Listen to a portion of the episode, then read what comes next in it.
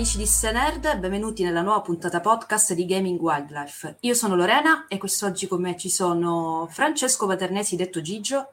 Ciao a tutti e a tutte. Claudio Cugliandro. Ciao. E un ospite in realtà noto tra gli spazi di Senerd, ovvero Francesco Toniolo.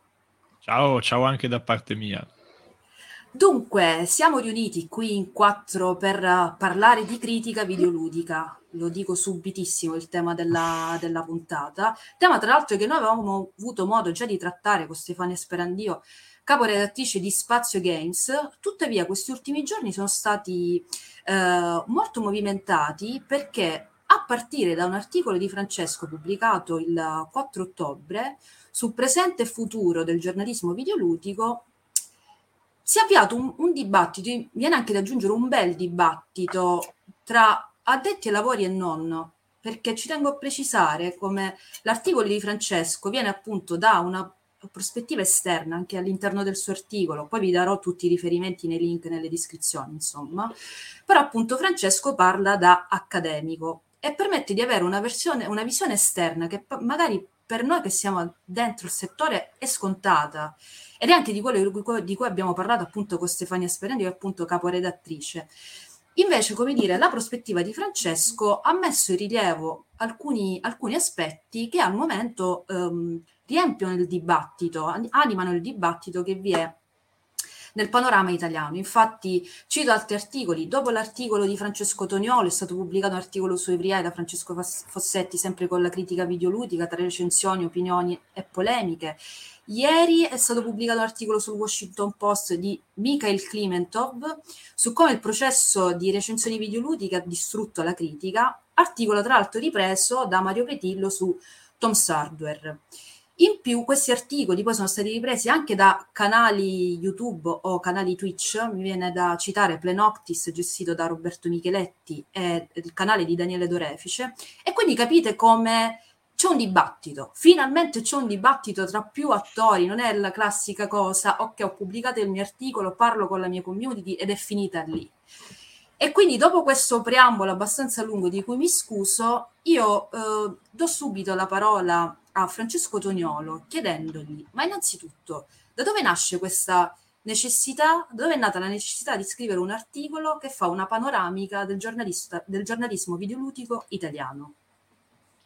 Io ogni tanto ho degli eventi, delle cose che succedono che mi attivano.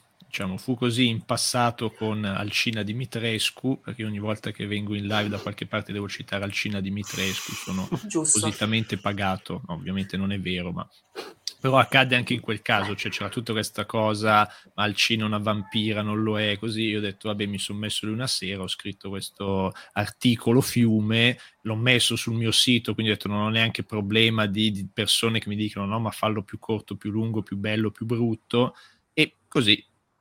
Questo caso quindi per dire che c'è stato, anche a proposito del giornalismo videoludico, un po' un casus belli, che è stato tutto il discorso su Baldo, l'uscita di Baldo, che tra l'altro poi andava anche a legarsi, un po' come codino, a riprendere anche un po' di discorsi su Vesper, perché c'era comunque chi andava a fare anche confronti, paragoni, tra il modo con cui era stato trattato il gioco, come era stato recepito, tutta una serie di cose. Quindi quello è stato l'evento specifico che mi ha portato a riprendere forma molto breve, comunque tutto sommato, giusto per fare un articoletto per Frequenza Critica, quelli che erano stati anche un po' di dati con annesse riflessioni che avevo già raccolto a partire da qualche anno fa durante la tesi di dottorato, perché lì mi era capitato anche, parlando di youtuber, veramente di affrontare marginalmente quello che è un po' la questione del rapporto youtuber giornalisti, comunque influencer giornalisti. Per cui niente, è nato semplicemente molto così e mi sembrava potesse essere di utilità per appunto aprire un dibattito, quindi non tanto per dare delle risposte, ma per dire la situazione è un po' questa vista dall'esterno. Li faccio come Machiavelli, no? Nel Principe, che non è che dice, cioè, giustamente, non è che il principe sono io non è che sono il giornalista videoludico, però diceva anche, se vuoi vedere le vette dei monti devi collocarti a valle, se vuoi vedere la vallata devi metterti in cima alla vetta dei monti, per cui ho fatto un po' così. Beh, che poi in effetti il dibattito l'ha fatto esplodere. Io non so se tu ti aspettavi delle conseguenze del genere, perché almeno per come ricordo io, poi non so Gigio e Claudio mi confermeranno meno, io non ricordo un dibattito così vivo nel panorama italiano, almeno negli anni. C'è sempre stato, come dicevo prima, un po' magari l'articolo di riflessione, ma strettamente legato alla testa, da cui proprio si parla di confronti, di un confronto tra prospettive diverse. Ecco, non so se tu ti aspettavi di questa conseguenza. Io penso in parte sia emerso anche per caso, in realtà, quindi non voglio darmi più meriti di quelli che ho, cioè nel senso diverse altre persone poi che stanno approcciando in questo momento l'argomento, immagino l'avrebbero fatto a prescindere, però sicuramente so che è girato parecchio, che ha suscitato riflessioni. È capitato anche in treno, totalmente a caso, di rincontrare un mio compagno del liceo che fa il giornalista in tutt'altro settore, mi ha detto, comunque ho letto quella roba che hai scritto, così, cos'ha, quindi insomma sta circolando sicuramente, per cui no, però non pensavo appunto, ma io di solito non è che vado più di tanto a pensare a quali processi mentali andrò ad attivare, è semplicemente una speranza. Anche con Alcina, anche con Alcina ho detto speriamo che tutti si mettano a parlare della vampirona, per cui a volte lo faccio su cose più serie come la Dimitrescu, a volte su cose meno serie come la critica videoludica, o il contrario, come preferite. Ecco, loro sorridono su Alcina. Vai Claudio, scusa. No, dicevo che va bene così, la serietà è Alcina e il gioco è la critica. Certo, però mentre Alcina magari nasce un po' come trend, forse togliamo il forse, però effettivamente c'è la necessità di fare un punto sulla critica, anche perché non tanto l'articolo di Francesco ma gli altri articoli citati si soffermano sul concetto di recensione, in particolar modo l'articolo del Washington Post, poi anche ripreso appunto da Mario Petillo, ma anche quello di Fossetti, cioè in generale cos'è una recensione. Quindi e tuttora comunque le risposte sono molto diverse tra loro. Quindi io banalmente forse penso, ma magari c'è tutta questa confusione, perché non ci sono delle definizioni univoche, sia riguardo alla recensione, ma a questo punto anche sul lavoro del critico. Non lo so, è tutto molto complesso. Allora forse dovremmo fare come veramente gli accademici, che prima ci riuniamo tra di noi, si fa una categorizzazione dei termini, delle teorie, eccetera, eccetera, e a quel punto poi le utilizziamo tutti? Cioè, questa potrebbe essere una soluzione, a parte il fatto che la vedo molto difficile, ma a questo punto prendere da un altro ambiente, come può essere quello accademico, ripeto, mi viene in mente questo, potrebbe aiutare, cioè ci vuole un confronto in primis teorico su cos'è una recensione, su cos'è un critico videoludico. Questa è una domanda generica che faccio a Gigio, a Claudio, a Francesco, cioè chi vuole insomma prendere la parola. So che non sono domande facili. No, non è facile, soprattutto perché una cosa che ci dimentichiamo spesso è che comunque il lavoro del giornalista videoludico è nato completamente per caso, cioè rispetto ad altre, diciamo ad altri media, non esiste ancora una formazione accademica tale da considerare proprio il giornalista videoludico come una professione fatta e finita con tanto di corsi. Uno magari può appoggiarsi al massimo ad un corso di giornalismo, insomma un master di quelli che si trovano all'università, ma sostanzialmente non esiste proprio il corso che ti insegna come fare giornalismo videoludico, perché parliamo di una cosa relativamente nuova e che in vari ambienti, ma soprattutto adesso prendo in considerazione il caso italiano, è nata veramente prendendo delle persone che sapevano scrivere ed erano appassionati e che mano a mano hanno costruito l'esperienza che hanno nel campo. Perciò dovremmo chiederci, cioè il mio dilemma in realtà è che secondo me il sistema recensione, sempre concentrandoci nell'ambiente italiano, è rimasto fermo, non si è mai evoluto in un qualche modo. Io mi ricordo tempo fa stavo leggendo un PSM addirittura per caso e mi sono accorto che leggendo una recensione di Metal Gear Solid mi rendevo conto che al di là di una recensione estremamente più breve, mentre adesso abbiamo comunque spesso anche dei wall of text abbastanza impegnativi, comunque bene o male la sostanza non è cambiata, ovvero si parla sempre molto di gioco e secondo me si è perso di vista quanto il videogioco sia maturato e quindi anche i temi complessi che affronta. Come posso dire, cioè si continua sempre a concentrarsi troppo sul divertimento senza magari spingersi a fare qualche cosa di più, a qualche analisi magari anche sulle tematiche che si affrontano. Non so come spiegare, non so se mi sono abbastanza chiaro. No, io credo di aver capito. Però per esempio, per ricitare la puntata con Stefania, c'era anche Claudio tra l'altro, eravamo un po' sconfortati del fatto che quando magari proviamo a fare un discorso più elevato nel senso di valorizzare il videogioco nella sua maturazione, come dire, poi non troviamo il riscontro dei lettori. E allora a questo punto conviene rimanere fermi sulla propria strada delle news di pancia, delle recensioni, comunque per compartimenti stagni che ti spiegano ancora le meccaniche di come funziona il gioco, la grafica, eccetera, eccetera. Cioè, io sono veramente combattuta.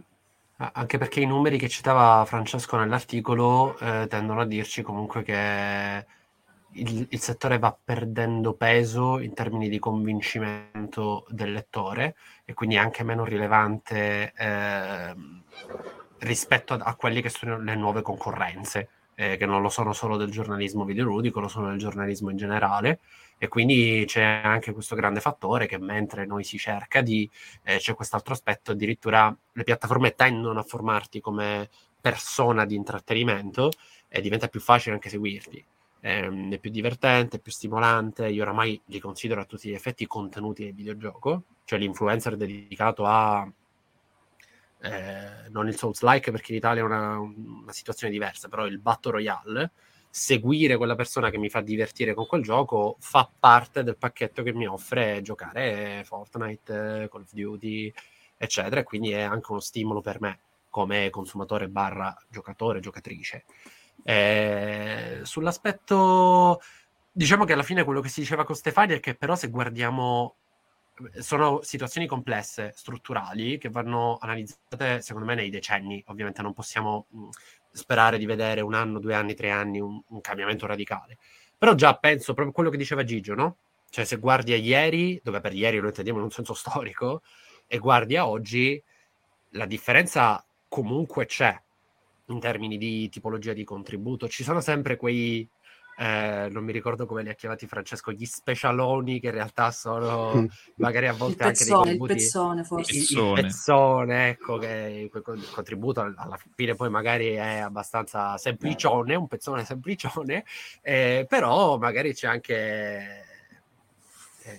il pezzo comunque un po' più complesso, si trovano determinati contributi, anche l'incursione a volte, no? dell'elemento accademico a volte su portali come per esempio quelli che Francesco stesso a volte fa, che tendono ad arricchire comunque il panorama. Quindi diciamo che una scintilla di miglioramento e di speranza la riesco a notare. Poi l'aspetto economico e il fatto che tutto questo sia sostenibile sul lungo periodo purtroppo è un altro paio di maniche, però lì diventa una questione anche di cose ancora più grandi, perché lì parliamo di problemi del giornalismo in generale e non solo di quello videoludico.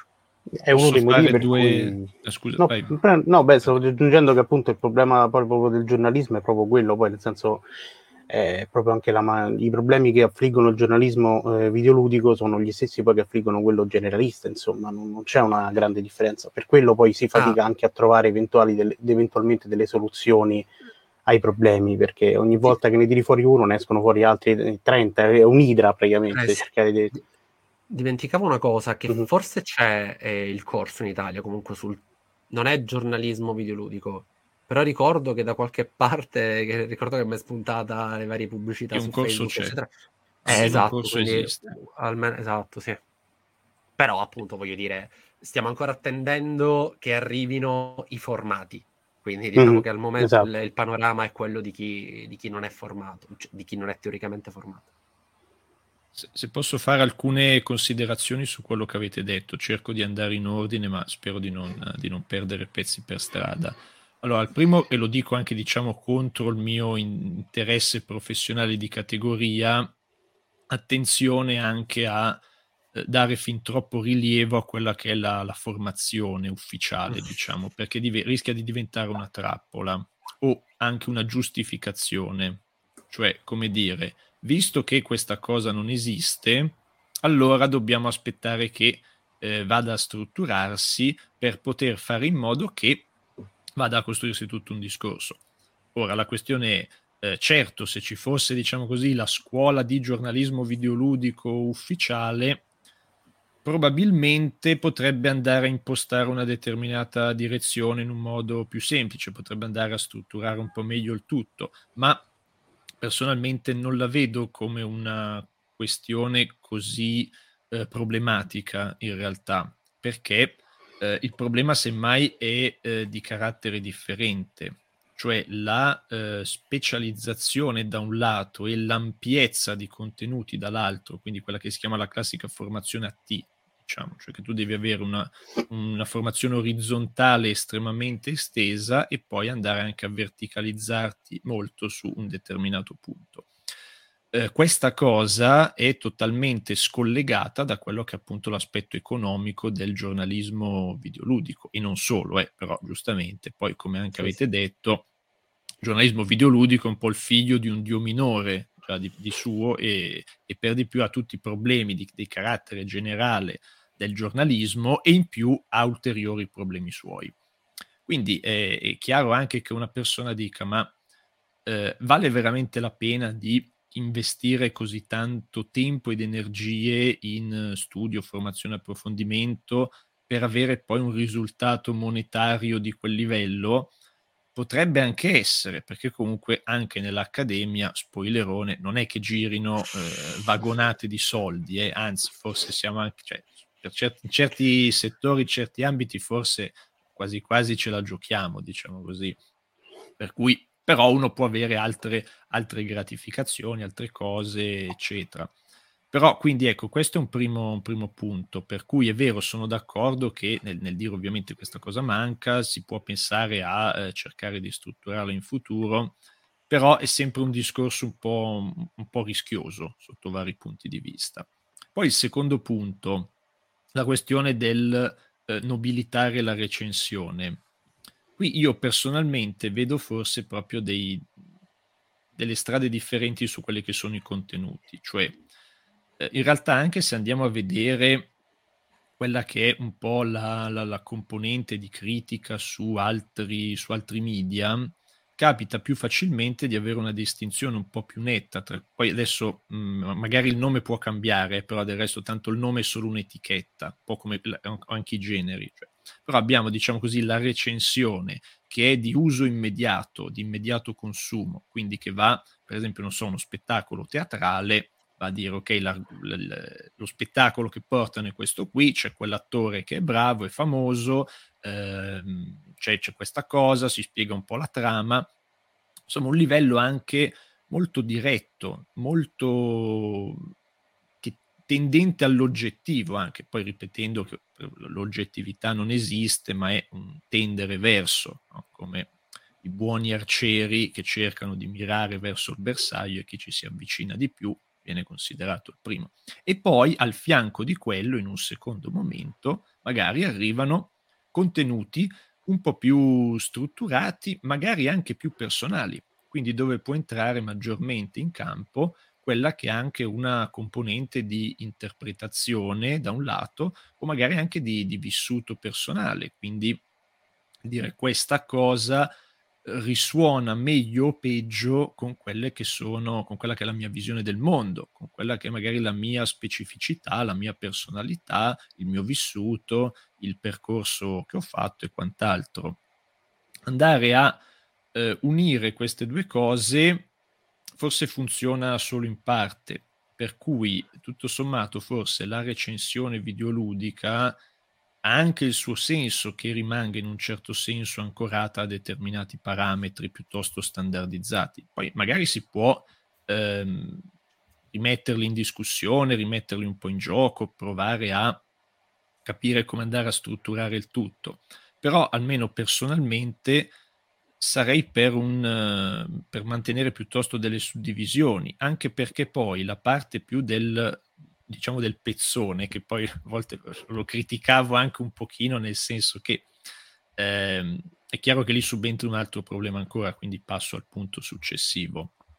È chiaro che quando uno tanto più deve poi andare a nobilitare, diciamo così, poi il discorso, a innalzarlo, cosa succede? Succede quello che dicevamo prima, cioè entrano in gioco le questioni economico-temporali. Quindi dire, ma ha veramente senso che io vada a spendere giorni magari a fare ricerca per una cosa che poi mi viene pagata €15, la leggono in 4 gatti relativamente e magari si lamentano pure, mi dicono che non ho capito niente. È chiaro che generi tutte queste questioni. Da parte mia io sono, diciamo così, un po' avvantaggiato quando mi trovo ogni tanto, e anche qui lo faccio saltuariamente, che lo rende anche diverso, a fare queste cose, perché io comunque ho, non perché sia più bravo o quant'altro, sono semplicemente più allenato. Cioè, con tutte le letture, le cose che mi sono sciroppato nel corso degli anni in ambito accademico, mi siedo al tavolo, al computer, e in un tempo comunque, in effetti vedo più breve della media, riesco a produrre una cosa che abbia anche vari riferimenti bibliografici, quindi a dire, poi se vuoi approfondire questo, vai lì, vai là, vai da questa, da quell'altra parte. Però capisco benissimo che sia una problematica anch'essa a sua volta, e quindi forse la domanda è, ma siamo veramente sicuri che il giornalismo sia l'effettivo spazio ottimale per riflessioni di questo genere? Potrebbe esserlo, potrebbe non esserlo, premetto che non è che ho la risposta in tasca, però forse proprio per come è strutturato, almeno attualmente come sistema, non è in grado di garantire la sostenibilità di un'operazione di questo genere, che invece magari potrebbe funzionare in modo diverso, andando a colpire con altre tipologie di prodotto, diciamo così, delle nicchie che sarebbero molto più ridotte, ma anche magari molto più disposte ad attivarsi in tal senso per fruire di quei contenuti che non interesserebbero appunto all'ampio pubblico. Ma secondo me quello che dici tu è fondamentale, perché sottolinea la differenza che dovrebbe esserci tra critica e giornalismo. Io non penso che il giornalismo sia lo spazio per fare i pezzoni, io penso che la critica debba diventare lo spazio potenziale per fare i pezzoni, in, diciamo, parallelo con quella che poi è l'accademia, nel senso che la critica ha determinate caratteristiche che possono essere anche, appunto, che sono diverse, però che non dovrebbe essere il giornalismo.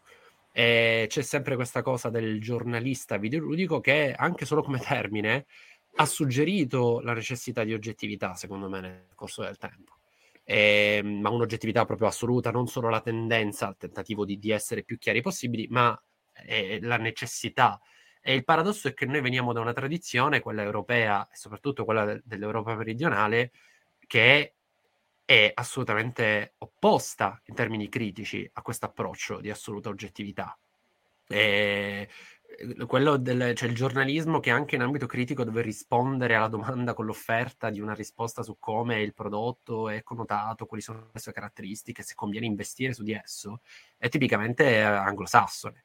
E oggi siamo arrivati forse sempre per la questione che il videogioco è stato un mezzo moderno, cioè più recente rispetto agli altri, e quindi non si è formata quel tipo di critica, ed è ha imitato immediatamente ciò che già c'era, cioè in quel caso il modello anglosassone, e nel tempo ha detto: guardate che noi vi diamo voti basati sull'oggettività. C'è anche la questione della schematizzazione tramite numeri, che generalmente suggerisce un approccio meno empatico, umanistico, volendo banalizzare, ma più, appunto, ripeto, matematico, scientifico, tendente all'oggettività, che ha coltivato un'utenza che oggi, dopo decenni, perché oramai nel mentre sono passati decenni, penso si aspetti anche quel tipo di oggettività.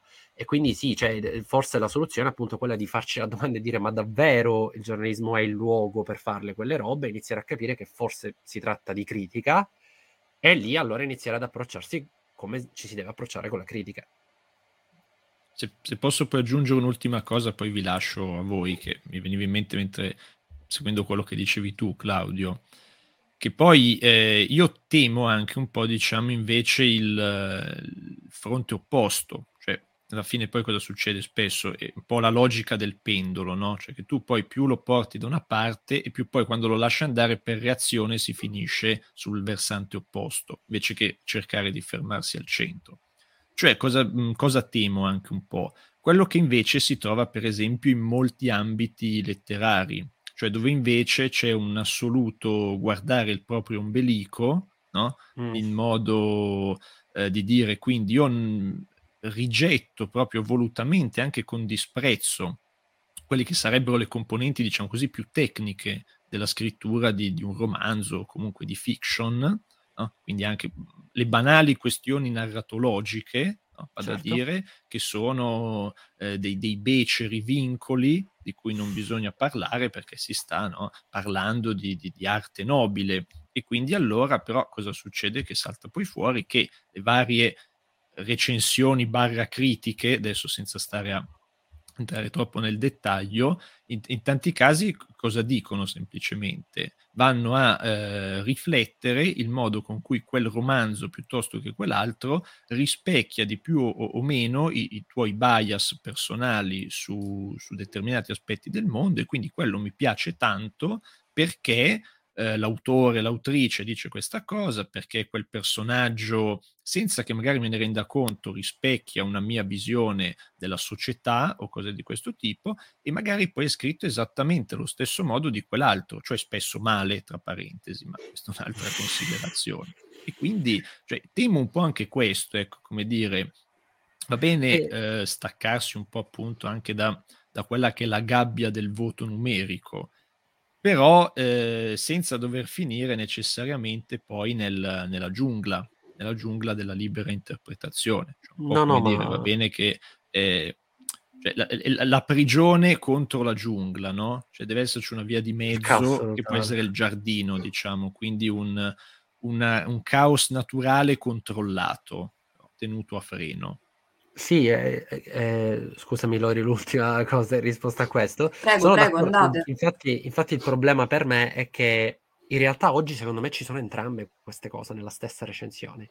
Cioè la scissione della recensione permette il presentare l'oggettività nelle componenti, chiamiamole artigianali, il personaggio è scritto con un percorso che va dalla presa di coscienza, bla bla bla, e poi alla fine il pezzo su ho pianto, ho riso, mi ha fatto schifo, mi ha fatto piangere, cioè ci sono entrambe queste cose, quindi ha assolutamente senso aver paura che rischi di esserci una totale rivoluzione che porti a un'assoluta soggettività priva di qualsiasi legame con le tecniche per esempio del racconto o con elementi di game design eccetera.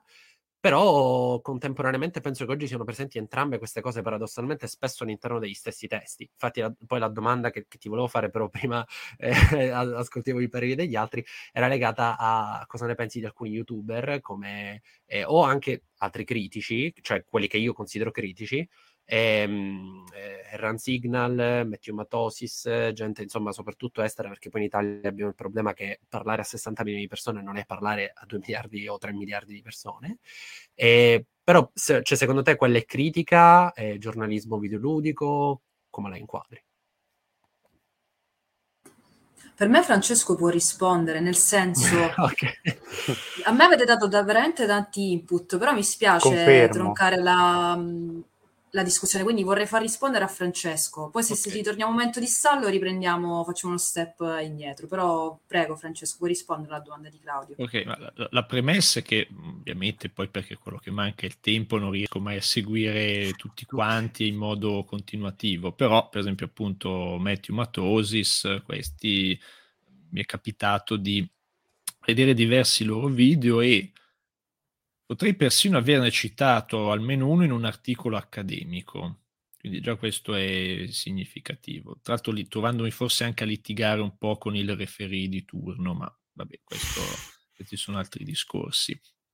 E no, allora sicuramente sono delle operazioni interessanti, poi sul come andarle a definire, io direi che sia un'attività critica, ecco, cioè lì la questione del giornalismo effettivamente non vado più di tanto a vederla. Poi, allora detto questo, apriamo anche un attimo una parentesi, cioè il giornalismo videoludico stesso è un po' un'etichetta, nel senso che se posso andare a definire, diciamo, in termini oggettivi un giornalista tradizionale, intendendo che sia una persona che è iscritta all'albo, che ha magari fatto un certo studio, una certa laurea, posso andare a farlo. Poi non è detto che sia una cosa utile o funzionale, però funziona così. Cioè, come posso dire, un medico è una persona che si è laureata in medicina, si è iscritta all'albo, eccetera, eccetera, quindi in un modo, diciamo, puramente professionale. Ma spesso poi il mondo stesso del giornalismo videoludico non presenta così tante figure che hanno fatto un percorso di questo genere, anzi, soprattutto appunto nella sua nascita, nella sua origine, ha questa forte componente di fandom, di appassionati che arrivavano in modo opposto, quindi mi interessa, mi incuriosisce questa cosa, mi faccio le ossa sul campo e poi vado a definirmi e mi definiscono in questo modo. Perché ho fatto questa premessa? Perché è molto raro invece che uno youtuber, un influencer o altre cose vada a definirsi giornalista. Cioè, in tanti casi magari evita anche proprio di usare anche il termine stesso della recensione, per esempio.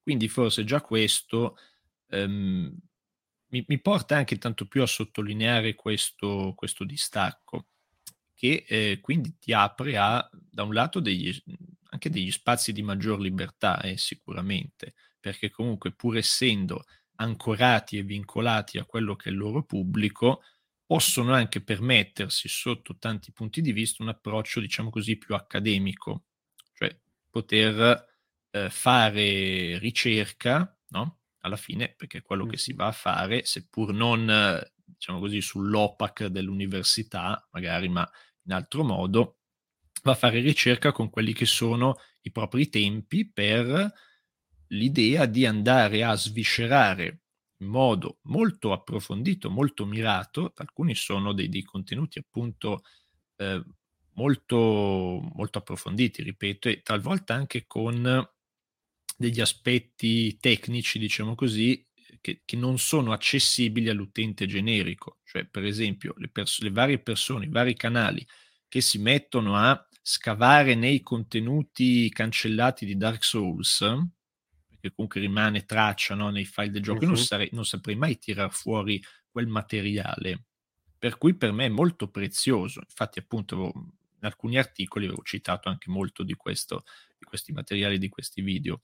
E poi, quindi, quello può anche solo essere un aspetto più tecnico, ma poi spesso c'è anche una fase poi di rielaborazione e interpretazione di queste cose, e diventa quasi filologia, cioè diventa quasi allora la filologia che va a osservare, no, tutte le varianti di un testo che ci giungono, quindi non solo la versione conclusiva, ma anche i cosiddetti scartafacci.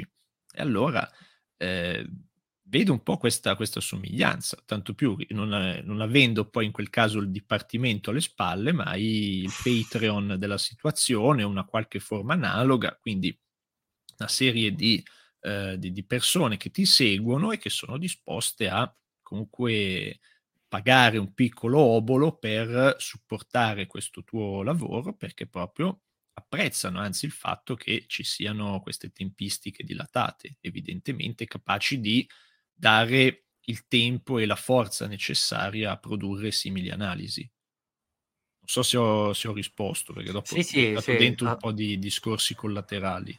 No, assolutamente. Anche io li considero appunto critica, e la cosa particolare è che quando si inizia a discutere della questione critica, si cancella l'elemento della distinzione tra mezzi. Nel senso che lo youtuber critico non ha problemi a dire sono come la scrittrice che fa critica sul suo blog, mentre la distinzione che viene rimarcata costantemente tra lo youtuber content creator e il giornalista, anche se non è iscritto all'albo, è sul sito, invece è sempre costantemente rimarcata, anche se, ripeto, come ha scritto per esempio Francesco Fossetti nell'articolo, l'elemento che dovrebbe essere quello dirimente, cioè il rapporto costante tra producer e appunto content creator sostanzialmente è lo stesso, l'invito alle fiere, il press kit, il dialogo, il discorso, insomma, verso l'arrivo del codice, e quindi anche lì la distinzione in realtà mi sembra meno netta di quella che in realtà di solito si tende a sottolineare. Sì, se posso aggiungere una velocissima postilla, invece però c'è, quello sì, una distinzione con la critica, diciamo, con l'attività propriamente accademica. In quel caso sì, non è una questione tanto di mezzo, sì, ma la presenza di un processo tendenzialmente di referaggio double blind, come viene definito, più comitati scientifici, insomma tutta una serie di controlli che poi, per carità, non sono nel 100% dei casi perfetti, su quello si può discutere, però mi portano anche a me, banalmente, se uno va a vedere la lista delle mie pubblicazioni, delle cose, faccio una distinzione piuttosto netta tra queste produzioni che rispecchiano questi passaggi, per cui il fatto che sei comunque, hai questo controllo anonimo, strutturato in un certo modo, con dei criteri molto definiti, che deve appunto validare, approvare questa tua pubblicazione. Quindi su quello rimane un elemento piuttosto importante sicuramente. Poi in Italia uno può anche dire, come ulteriore passaggio, vediamo se hai anche pubblicato questa cosa in una rivista, che in quale tabella dell'ANVUR sta, se in fascia A, se è solo rivista scientifica, se un'altra cosa ancora. Però insomma, giusto per aggiungere un tassello, ecco. Sì, che ci sono delle strutture, sì, sì. Mamma, ragazzi, in realtà vorrei riprendere tantissimi aspetti. Però non so se già Gigio ha qualcosa di pronto, perché se no io invece... perché siamo andati talmente in profondità che sono anche un po'... No, ma spunti super interessanti, però. No. Io, per esempio, sì, esatto, sono d'accordo sul fare distinzione tra il giornalismo, che subito dà un'impronta di oggettività, e critica, che già, come dire, perché appunto lo youtuber può parlare secondo una sua prospettiva, perché appunto è accettato il fatto di seguire, di voler sapere la sua opinione. Ora, in realtà credo che comunque questo aspetto sopravviva anche nella stampa, mi spiego, soprattutto nel momento in cui il giornalista, mettiamo sempre tra virgolette questo termine, però comunque il giornalista videoludico di base comunque opera anche come influencer, nel senso che appena arriva il press kit c'è subito la foto sui social, insomma vi è comunque una presenza sui vari canali, eccetera eccetera. Però comunque è tuttora, mi capita di leggere anche a fronte degli articoli citati oggi, che comunque l'utenza, una parte d'utenza, richiede quella santa oggettività della recensione, che appunto è impossibile. Ora parlo dal mio punto di vista, lo so, Daniele D'Orefice per esempio nei suoi vari video, che apprezzo moltissimo, dice che queste discussioni non si possono fare al proprio punto di vista. Però, e qua mi ricollego anche all'articolo di Francesco Toniolo, purtroppo io mi rendo conto di essere influenzata effettivamente dalle bolle, nel mio caso dalla mia bolla. Io ci provo anche a ragionare fuori dagli schemi, ma nel momento in cui le persone con cui interagisco, non solo a livello social, anche alla vita reale, comunque rispecchiano un mondo che è simile al mio, allora io difficilmente esco da questi schemi. Però, per ritornare un po' al discorso di oggettività e soggettività, io l'oggettività la richiedo nella cultura videoludica, cioè chi scrive deve avere una cultura videoludica, deve avere un'idea sull'evoluzione del genere. Ora non vado a citare il caso, che è la polemichetta che ha colpito Metroid, però insomma ci vuole competenza e ci vuole conoscenza. Però io poi apprezzo, io per esempio una delle cose positive che vedo della critica e stampa, mettiamo critica/stampa al momento, visto che fanno parte dello stesso gruppo al momento, io invece sto apprezzando parecchio la pluralità di voci, e quindi il fatto che una prospettiva fatta da un giornalista magari io non avevo notato, però poi lo leggo, mi appassiono, e allora poi c'è il confronto. Ripeto, io sono molto contenta nonostante questo dibattito, e ancora non abbiamo toccato il lato economico, non in maniera approfondita, però ecco, nonostante tutti i problemi, sono molto contenta di questa apertura, che secondo me è possibile accettando appunto la componente soggettiva che mal si lega al giornalismo. Infatti io in primis, a parte perché non sono iscritta all'albo, anche se potrei in realtà adesso, dopo anni e anni e anni, però insomma io mi presento come critica, non mi sento di essere una giornalista, non faccio inchiesta, io analizzo, nel mio caso specifico poi le rappresentazioni, quindi giornalista di cosa? E quindi ecco, io volevo chiedere Volevo chiedervi se Gigio poi non ha altre cose da aggiungere in relazione. Effettivamente, ma si può parlare, cioè, dove si colloca l'oggettività e soggettività? Possono convivere insieme? Allora, non so, vorrei sentire un po' la vostra su questi aspetti. Ripeto, a meno che Gigio non ha altri input da lanciare. Ma io più che altro ci darei a dire che l'oggettività molto spesso è sopravvalutata, nel senso, visto che prima parlavamo del fatto che la critica si è spostata da un'analisi insomma comunque proprio fine a se stessa ad un discorso di mercato, è ovvio che anche in questo senso l'oggettività è diventata più che altro pretesa, dalle persone, perché chi compra un gioco vuole avere la sicurezza che ha fatto un investimento giusto, forse anche che non è magari una cosa che alla fine gli piace, però già il fatto di leggere il gioco è bellissimo, 9,5, 12, quello che vi pare, già rassicura il giocatore ed è quello che sostanzialmente poi il pubblico generalmente cerca, ma in superficie, insomma, è proprio una reazione di pancia.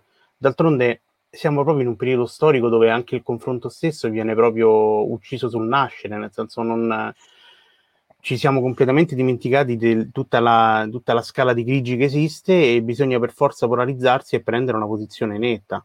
E lo dimostra anche la polemichetta, perché la polemichetta che è nata sull'articolo di Mottura era facilmente risolvibile con una semplice spiegazione, e comunque era semplicemente, forse, non so, io continuo a considerarla una svista di scrittura, perché comunque poi alla fine il concetto, bene o male, era comprensibile all'interno del contenuto. Si poteva scrivere meglio? Sì.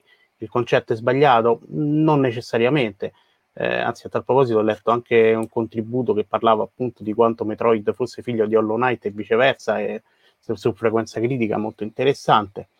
E, insomma, non c'è discussione, perché non si vuole avere discussione, perché bisogna tenere il punto, bisogna essere sempre migliori, e forse è quello che poi sfugge al giornalista, tra virgolette, che comunque proprio in quanto si dichiara giornalista ha più regolamenti etici e deontologici da rispettare, al contrario dell'influencer. Cioè la foto del press kit pubblicata da un giornalista piuttosto che da un influencer ha due valenze diverse, perché l'influencer non si sa che viene pagato dall'azienda, tra virgolette, mettiamola proprio nuda e cruda, si sa che viene pagato dall'azienda per promuovere il suo gioco. Se lo fa il giornalista, dal quale invece ci si aspetta tutta un'altra serie di intenzioni, insomma, non tutto un altro tipo di lavoro, fa storcere il naso al pubblico. Su questo la cosa però è un problema anche quello, dico, strutturale, penso, di internet. Non ho dati a riguardo, ma immagino sia di internet. Non dico che si debba arrivare alla filologia appunto dell'autore, però è completamente scomparso il legame duraturo con la firma, perché il problema Mottura, chiamiamolo così, era, come scrive Francesco stesso nell'articolo su Everyeye, risolvibile nel momento in cui la persona sa che Mottura, cioè, tu hai una serie di elementi legati a lui come figura che ti fanno capire che sicuramente non poteva dire che era figlio di, poi magari era scritto male, però sicuramente non poteva dire che era figlio, perché c'erano le recensioni su Metroid di anni fa, quindi anche solo per questo.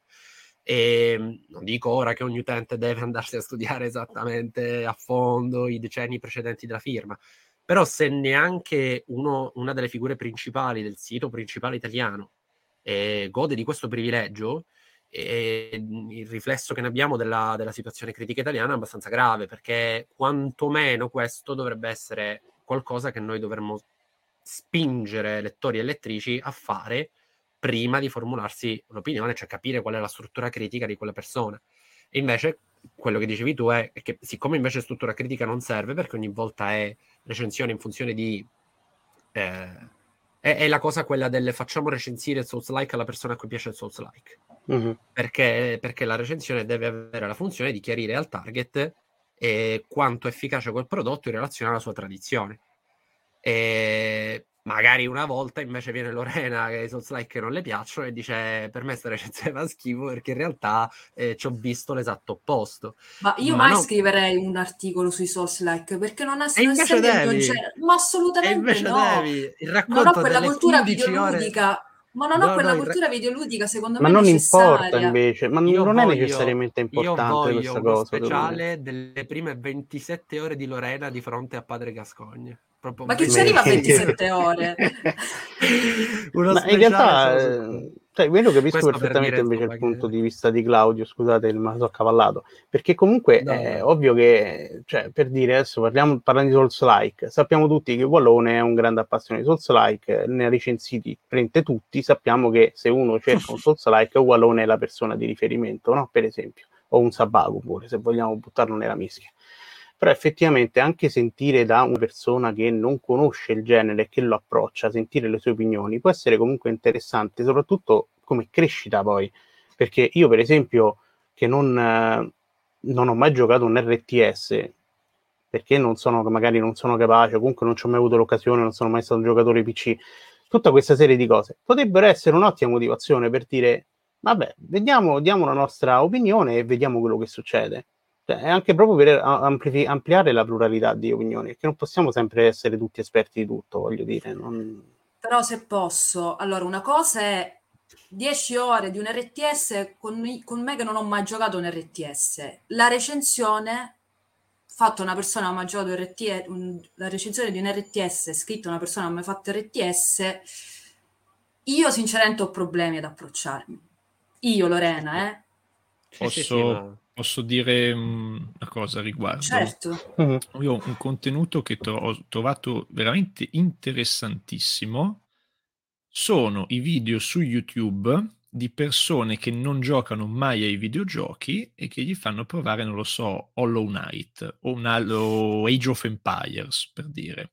Ma li trovo di un reale interesse, non per dire sti poracci che non capiscono niente, ma proprio per dire...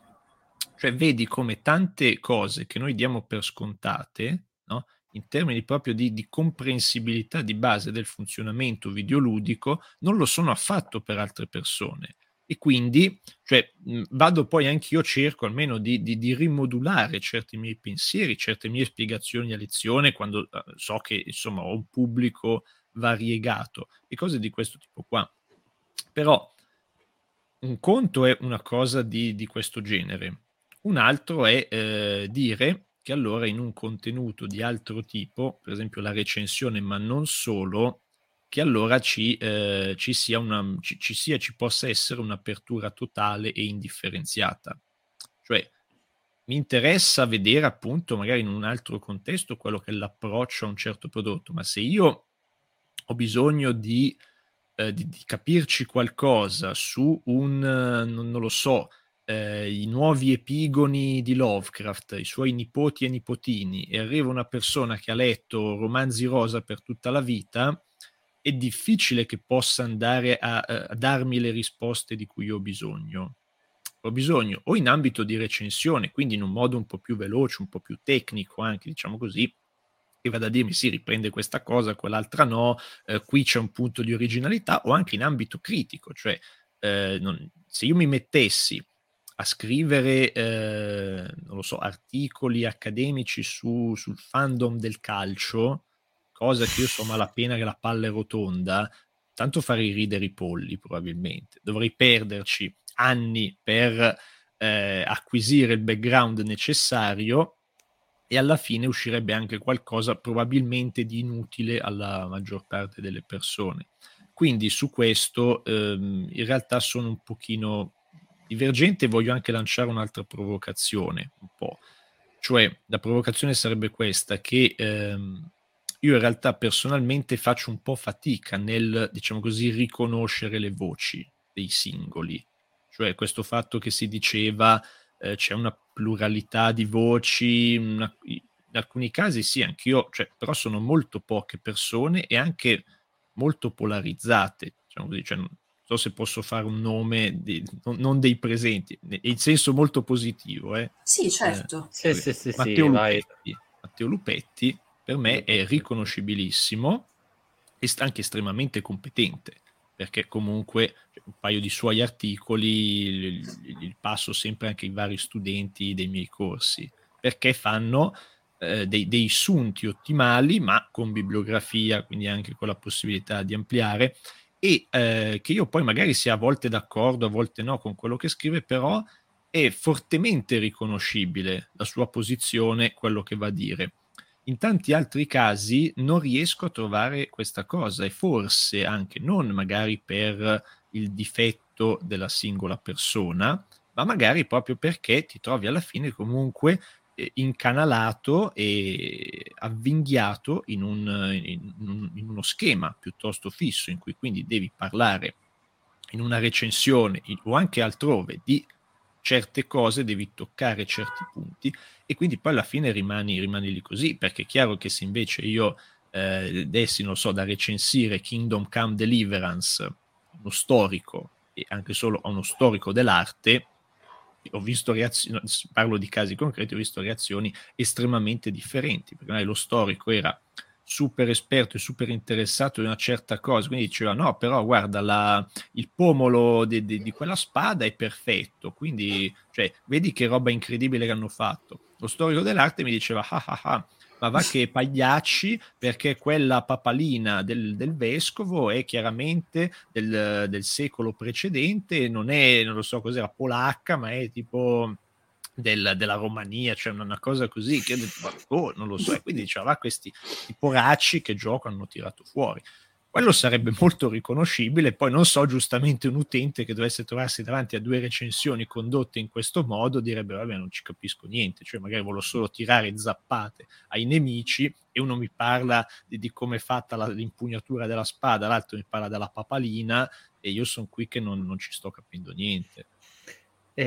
Sul discorso della riconoscibilità sono assolutamente d'accordo. Secondo me però scoperchia il problema, poi alla fine forse quello principale, cioè il fatto che è particolarmente riconoscibile però in un'utenza che si dedica a capire, cioè non ha i numeri di chi invece è riconoscibile per altri aspetti. Tipo io adoro del Matteo Razionale il fatto che lui in tutti gli articoli traduce il testo inglese, quindi FPS è sempre first person shooter, ossia spara tutto in prima persona, cioè fa sempre quello che un giornalista dovrebbe fare, cioè rendere il più chiaro possibile anche alla persona proprio completamente distante dal settore di cosa sta parlando.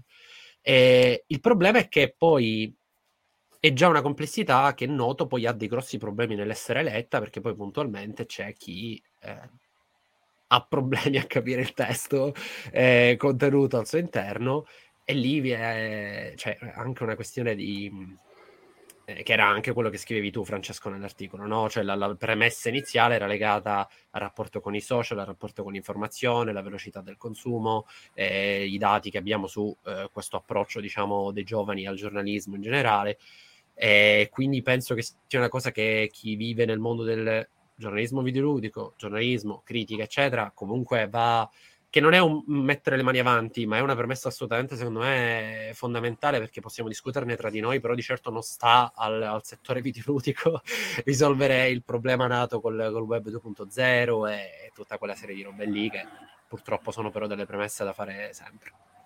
Però ecco, non è strana questa disaffezione tra chi legge e chi scrive, nel senso, quando si compravano le riviste era importante l'autore. Prima Gigio citava Walone, comunque fa parte della vecchia generazione della stampa, e Walone comunque parte da una sua community che è cresciuta appunto a Pane e PSM, comunque riviste dell'epoca, e comunque adesso citiamo Walone, ma diciamo che quelli della generazione due cosa? O Viver Vittoria. Avevi due riviste al mese ai tempi, Lori. Ma anche di più, Io sono quindi no. PSM, cos'è? The Game Machine, a giochi per il mio computer. Anche di più, ma erano 5, non le compravi tutte e 5. Ah no, no, no. Ti affezionavi perché leggevi 10 contributi. Ne leggevi 10 certo. In un mese, li volevi leggere, li andavi a comprare per leggerli. Non eri bombardato che appena per sbaglio mettevi scroll refresh della home avevi perso tutto quello che hai letto, perché già c'era una quantità infinita di nuovi contributi. Certo. Scusa, poi non so se ero solo io, ma io li rileggevo anche. Sì. Beh, poi te la risfogliavi, perché poi tanto più dici cacchio, l'ho pure pagata, cioè a me fruire fino in fondo di questo contenuto, scusa, per cui cioè è chiaro che ti leggevi 20 volte non so quanto scritto dal raffo su cos'era The Games Machine o quello che è, no? e dopo un po' di ore, grande raffo, cioè poi non sapevo neanche chi o cosa fosse esattamente, se un'entità metafisica o quant'altro, però cioè, anche quello effettivamente portava un'affezione, mentre anche lì di nuovo c'è quello che per me è poi il vero problema di fondo, cioè questa società cronofagica, no? Che certi settori più che in altri ti porta comunque a far sì che qualsiasi contenuto giornalistico e mediale debba essere immediatamente vecchio, e quindi allora appena sbatti un attimo le palpebre e che hai davanti Squid Game, che tra l'altro non ho visto, quindi già sono fuori dai giochi, sbatti le palpebre e c'è, non lo so, un'altra roba, cioè questo nelle serie TV è forse l'ambito tra l'altro dove lo vedo più di tutto, cioè proprio un circolo assurdo, sì? Anche se riguardo Squid Games, ci pensavo prima quando voi parlavate appunto del videogioco, il tipo di approfondimento alto, eccetera, eccetera. Squid Games, io ho visto articoli su Internazionale, sul Post, che parlano della situazione economico-politica della Corea del Sud ed è il tipo di rappresentazione che è stato fatto in Squid Games. E sono contenuti comunque letti su testate che si occupano di politica, geopolitica, storia, cultura, e dico io, ma perché Squid Game sì, che ovviamente è un mega trend internazionale, però appunto un The Last of Us parte 2 no, e se ti azzardi a fare un discorso un po' più approfondito hai la mega polemica in relazione a The Last of Us parte 2, ricordiamo tutti quello che è successo. Però no, era una domanda retorica, non vi chiedo di rispondermi, però ancora appunto c'è quella differenza comunque tra i media, anche perché il media, cioè il videogioco non si può paragonare alla serie TV, al cinema, perché comunque ha prezzi, modalità di fruizione diverse, forse si avvicina alla serie TV per la mole di tempo richiesto per concluderlo, però a livello di investimento è diverso, e allora una recensione della serie TV è diversa rispetto a quella di un videogioco, sì come di un film, di un libro, e così via. Però scusate per questa piccola digressione, io voglio arrivare un attimo a un punto finale, visto che siamo arrivati all'oretta. Uno secondo me degli aspetti positivi di questo dibattito che è maturato in questi giorni è aver svelato comunque il dietro le quinte di chi fa critica e giornalismo videoludico, perché la gente appunto, diciamo questa fantomatica gente, però per dire nei commenti è facile leggere pagati eccetera eccetera, alla fine è venuto fuori che è in realtà un ambiente dove soldi non solo non ce ne sono, ma che soprattutto le persone per guadagnare quel poco sono in crunch. L'articolo del Washington Post è dedicato tutto ai ritmi serratissimi per arrivare a consegnare prima dell'embargo, e quindi tu c'hai maratone di 8 ore al giorno per scrivere una recensione su cui tu non hai nemmeno il tempo di riflettere. E io lo so, errore gravissimo, ma io in primis l'ho fatto, io mi sono finita The Last of Us, il gioco è arrivato al day one, perché se nerd i giochi ce li mandano al day one, il 19, per questa cosa di rientrare nel dibattito, perché sennò poi non si parla più di The Last of Us parte 2, è 30 ore di quel gioco, e poi scriverci ragazzi. Dice. A livello psicologico è stato pesante. Altro piccolo problemino, che ad alcuni arrivino prima, ad altri arrivino dopo. Sì, diciamo che anche adesso ci sarebbe una situazione di cui parlare, ma diciamo che glisso per evitare che gli avvocati si scatenino, però ecco. Addirittura. Beh, non si sa mai, insomma. Però comunque... sì, a me una cosa che mi è piaciuta molto l'articolo del Washington Post soprattutto è che poi sottolineava il modo in cui poi le persone giocano, perché esatto. La cosa bella di quell'articolo è che lui diceva io ho deciso di giocare Far Cry come lo giocherebbe una persona normale, quindi prendendomi i miei tempi, che se devo andarmi a lavare mi vado a lavare, voglio andare al cinema vado al cinema, devo cucinare, devo anche lavorare, e questo lo sento io perché io tecnicamente ho un lavoro vero, non faccio il giornalista di professione. Se no dovrei campare sotto un ponte probabilmente, e quindi mi piace anche questa nuova prospettiva di ragionare su come poi una persona fruisce il gioco mentre il recensore per i tempi, per la SEO di Google, per tutta una serie di fenomeni è costretto a fagocitarlo e di conseguenza produrre poi magari anche una recensione scarna perché stiamo chiudendo, devi pubblicare, l'embargo scade fra X minuti, corri e quindi poi proprio quel discorso che facciamo noi del ci piacerebbe vedere delle analisi all'interno del videogioco, insomma trattando anche più cose, non lo puoi fare nel cinema succede, nelle serie TV per esempio pure si analizza l'aspetto socio-economico magari che c'è in Squid Game, come in tutto il cinema coreano, poi in generale, o comunque si riesce ad affrontare alcune tematiche cardine di serie TV e cinema, ma nei videogiochi ancora non si riesce, anche in virtù del problema tempo e denaro. È molto più difficile infatti occuparsi di videogiochi, cioè, questo l'ho detto in varie occasioni di recente, cioè innanzitutto devi proprio avere più competenze, almeno a livello di base, cioè comunque capirci un minimo cosa sia il gameplay, un level design, di cosa stiamo parlando, cioè almeno ai suoi minimi termini ci vuole. In più devi anche però sapere quello che deve conoscere un critico cinematografico, un critico letterario, quindi già solo per questo aspetto, comunque in termini sempre poi temporali, cioè di quanto tempo hai speso tu in precedenza per avere questa formazione, già è di più. Poi il tempo dell'audiovisivo tradizionale, quindi cinema, serie TV anche, può essere anche lungo, ma è fisso e anche, se vogliamo proprio metterla, pure accelerabile, cioè io metto la serie a velocità 1.5, non 2x, no? Volendo dice ok, è anche lunga, tanto magari è una mezza schifezza, però devo farci la recensione, devo vedere magari il finale, quindi è tutto quanto, lo faccio andare così e nel frattempo lavo pure i piatti, magari mettiti a lavare i piatti mentre giochi a Dark Souls, tanto non puoi mandare a per due la velocità, non puoi lavare i piatti, meno che non sia uno di quei pazzi che riescono a giocarci coi piedi, però è un po' difficile che tu ci riesca la prima partita. E quindi appunto, se la questione è c'è l'embargo, quindi non posso andare a cercarmi il walkthrough su YouTube che mi fa vedere il finale perché non esiste, è chiaro che sia un grandissimo problema ulteriore, e quindi è anche più che comprensibile poi che la persona su Squid Game... Ah, poi scusate, l'altro problema fondamentale che dicevo prima, che se tu sei una persona che si occupa di finanza e altre cose, si guarda a caso Squid Game e dice, oh, aspetta, questo si lega alla cosa, è fattibile, ma non si metterebbe quella persona a caso a dire, aspetta che adesso gioco a The Last of Us 2. Perché? Perché dovrebbe prima sviluppare appunto quella competenza di base proprio per giocare al videogioco, goderselo, comprenderlo, perché sennò allora vorrebbe... Cioè, poi certo che ci sono i videogiochi immediati anche per la nonnina che non ha mai visto un videogioco, però è difficile che sia The Last of Us 2, saranno quei prodotti free to play, così che scarichi su smartphone, magari molto complessi, poi attenzione, nella loro ottica di come raggiungere un certo pubblico, eccetera, ma estremamente poi basilari nelle loro funzioni proprio perché hanno questo bisogno. Quindi anche per questo, cioè, forse non è solo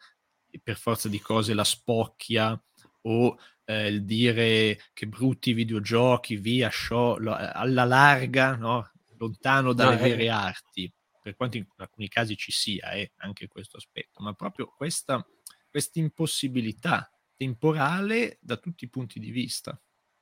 Che parlavamo di questa cosa qualche puntata fa, che Sean Layden, quindi proprio top tier, ha detto vendiamo il triplo ma abbiamo meno della metà dell'impatto culturale degli altri mezzi espressivi, perché parliamo sempre alle stesse persone, fatturiamo tanto ma in una nicchia, dove nicchia non si intende il numero ma proprio in una nicchia di interesse di un certo tipo, e quindi Squid Game diventa la serie TV più vista di sempre su Netflix, che già da solo significa tantissimo, mentre il The Last of Us del momento comunque alla fine poi lo giocano 6 milioni di persone contro 111 milioni di persone, mentre la classifica dei software tipo quella italiana viene dominata da FIFA in tutte le sue salse. Quindi quello, nel senso no, che anche, ma anche su FIFA si potrebbe fare un discorso, cioè se io penso che se qualcuno in internazionale, per esempio, ora faccio un esempio, magari c'hanno la persona più competente al mondo, per esempio, avesse però, come diceva Francesco, le competenze per dire, sai che c'è, ti prendo FIFA e ti faccio un discorso sul rapporto tra le nuove generazioni e questi contenuti mordi e fuggi con le microtransazioni, l'acquisto della roba interna, cioè potrebbe venirne fuori un articolo interessantissimo. Ma io, scusate, vai Claudio, perdona, pensavo avessi finito. No, questo è... potrebbe. Però a proposito delle percezioni come dire, distorte. A me ha colpito una notizia di giorni fa di come Apple abbia guadagnato più di Nintendo, Microsoft e Sony messi insieme legato ai giochi. Fa ridere perché Apple tra l'altro non sviluppa i suoi videogiochi, a differenza di Nintendo, per esempio, che però ha i suoi giochi disponibili anche su iOS. E tutto il discorso... Ora, vediamo, sto un attimo cercando, perfetto, i dati specifici. Una differenza nettissima, nonostante Nintendo Switch, soprattutto nel 2020 con Animal Crossing New Horizon, abbia venduto tantissimo, ma la differenza è appunto nei pubblici competenti diversi, perché Nintendo in 4 anni ha venduto 90 milioni di piattaforme, di console, di Switch. Apple ha venduto 196,6 milioni di iPhone solo nel 2020. E quindi tu, banalmente... Il Candy Crush sul telefonino lo posso giocare 196,6 milioni, di differenza di Breath of the Wild, che di base ha solo 90 milioni di persone. Ma comunque sono differenze abissali che ci fanno un po' capire anche quanto sia distorto un po' la percezione generale. Siamo circondati da queste percezioni. Cioè io anche a lezione spesso faccio anche questo giochino, cioè cosa vale di più a livello mondiale. Per esempio, ma tutte e tutti i miei studenti o quasi sovrastimano fortemente le OTT, e invece che comunque certo l'OTT vuol dire mettiamo insieme Netflix, Amazon Prime, Disney Plus, più tutte quelle anche alla Chili, cioè se mettiamo insieme tutto questo mondo e dico quanto vale, no però questo varrà più di tutto, cioè la bomba, invece dico no, vale molto molto meno della televisione tradizionale, pubblicità esclusa. Mm-hmm. Perché? Non solo perché dici ok, ci sono ancora i vecchi boomer che la guardano, ma perché se ragioni in ottica globale è un po' lo stesso discorso su una scala ancora più ampia, cioè quanta gente viene raggiunta dalla televisione tradizionale e quindi di conseguenza in che modo poi tutto questo va a produrre un componente valoriale di un certo modo. Poi beh, lì il discorso è complessissimo, anche lì lo riduco, poi cioè, dovresti andare a vedere ovviamente in ogni singola di queste voci cosa c'è, però c'è proprio tutta una percezione molto, molto particolare, molto diversa, che stupisce. Io il televisore neanche ce l'ho più, quindi ci tengo a dire questa cosa. Però quindi... appunto nel 2021 la televisione ancora non è morta, anzi è viva e vegeta. Lì c'è anche la responsabilità del settore, tra l'altro, secondo me, sul mobile, perché sì, ne parliamo come se fosse un... Cioè ci sono cose come Apple Arcade, che secondo me pubblica giochi molto, molto interessanti, e sembra che non esista, dobbiamo aspettare che il gioco arrivi per Switch o per console per iniziare a parlarne, quando probabilmente l'hanno già giocato più persone di quelle che lo compreranno. E lì torniamo al fatto che la critica non è fare critica, rispecchiare un settore, far capire dove sta andando, cercare di trovare il nuovo, il vecchio, ma rispondere a una domanda con un'offerta. E siccome sui siti non ci va nessuno perché i cellulari non hanno mai il rapporto del pubblico del mobile, secondo me è apro l'App Store, quello che mi interessa prendo e scarico, non ho bisogno della recensione, e quindi è totalmente irrilevante in termini economici, e quindi giustamente il settore non se ne occupa. Bene, assolutamente sì, io concordo, e mi avvierei verso la chiusura. Prova a riassumere un pochettino le conclusioni, perché non sia mai trovare soluzioni, soprattutto in Gaming Wildlife, no? Ci lasciamo prendere solo dal pessimismo e dalla tristezza. No, ma... stavolta ho introdotto dicendo che vedo comunque un miglioramento, l'ho fatto apposta. Vabbè, che no, mi piaceva comunque restare nel mood, né ci possiamo snaturare troppo, se no perdiamo quella nicchia che ci segue. La tradizione, hai ragione. No, però ecco, per riassumere un pochettino tutta questa bellissima discussione, per me quest'ora, vi giuro, è squagliata, io starei ancora ad ascoltarvi e parlare, però mi rendo conto che un'ora comunque già è bella massiccia. Allora, di base i problemi sono incapacità della critica / giornalismo videoludico di strutturarsi, perché non vi sono definizioni univoche già a prescindere dalla recensione. Condizioni economiche di chi lavora come scrittore e giornalista vergognose, soprattutto in Italia. E terzo, percezioni distorte, totalmente distorte. Quindi, se ho ben riassunto, questi sarebbero i 3 problemi principali della critica videoludica, che insomma... Però, come dire, e qui invece passiamo all'ottimismo prima di Claudio, il fatto che se ne parli adesso, e non è solo una testata, ma sono più testate che dialogano tra loro, è una cosa bella, e secondo me qualcosa cambierà. The best is yet to come, come si direbbe in Metal Gear Solid. Io sono sempre pessimista di natura, però sicuramente sì, già il fatto, però appunto, come si insegna sempre, il primo modo per capire che c'è un problema è capire che c'è un problema e cominciare a parlarne. Poi ovviamente l'abbiamo già detto, non parliamo di una cosa che si risolve in 448, ci vorrà tanto tempo e soprattutto ci vorrà uno sforzo collettivo sia della stampa ma anche di tutto, insomma, governi, cose, perché è chiaro che ci sono tante delle soluzioni pratiche tecnicamente ci potrebbero essere. Vado a pensare semplicemente anche solo a eventuali contributi che si danno attualmente alla stampa, che però sono limitati solo all'editoria cartacea, ma che se venissero magari allargati con determinate categorie, capisco che poi si pensa al governo italiano e vengono un po' di ansie, però insomma ci sono delle soluzioni che si può almeno cercare di approcciare e che richiedono però lo sforzo di tutti. Quindi io spero che questa unione poi porti appunto a capire che il bene è un bene comune, quello di cui stiamo parlando. È proprio del discorso. Poi non mi interessa che magari c'è chi preferisce un sito piuttosto che un altro, quelli sono più bravi, quelli sono pagati. Cioè, è un discorso che più c'è modo di aiutarsi a vicenda, più si cresce e si alimenta appunto questo pluralismo che arricchisce tutti, come c'è stata la grande ovazione quando Francesco Fossetti ha fatto il suo articolo sulla dissonanza ludonarrativa ed è arrivato Claudio a gamba tesa rispondendogli direttamente.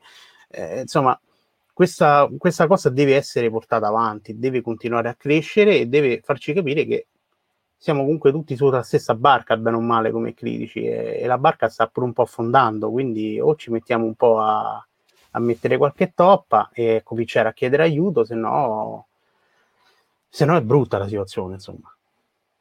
Se no faremo critica ai pesci in fondo al mare. Alla peggio. Io concluderei così. In fondo quindi, al mare.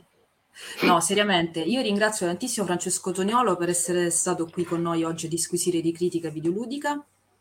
E ringrazio ovviamente Gigio e Claudio per le loro sempre puntuali affermazioni e disquisizioni. Io ringrazio soprattutto chi ci ascolta, ci segue e ci vede su Spotify, Spreaker, YouTube e quant'altro. Io vi ricordo che tutti i vari riferimenti qui detti in puntata verranno linkati nelle varie descrizioni delle piattaforme. E niente, vi saluto e vi do appuntamento alla prossima puntata di Gaming Wildlife. Ciao! Alla prossima! Ciao! Ciao!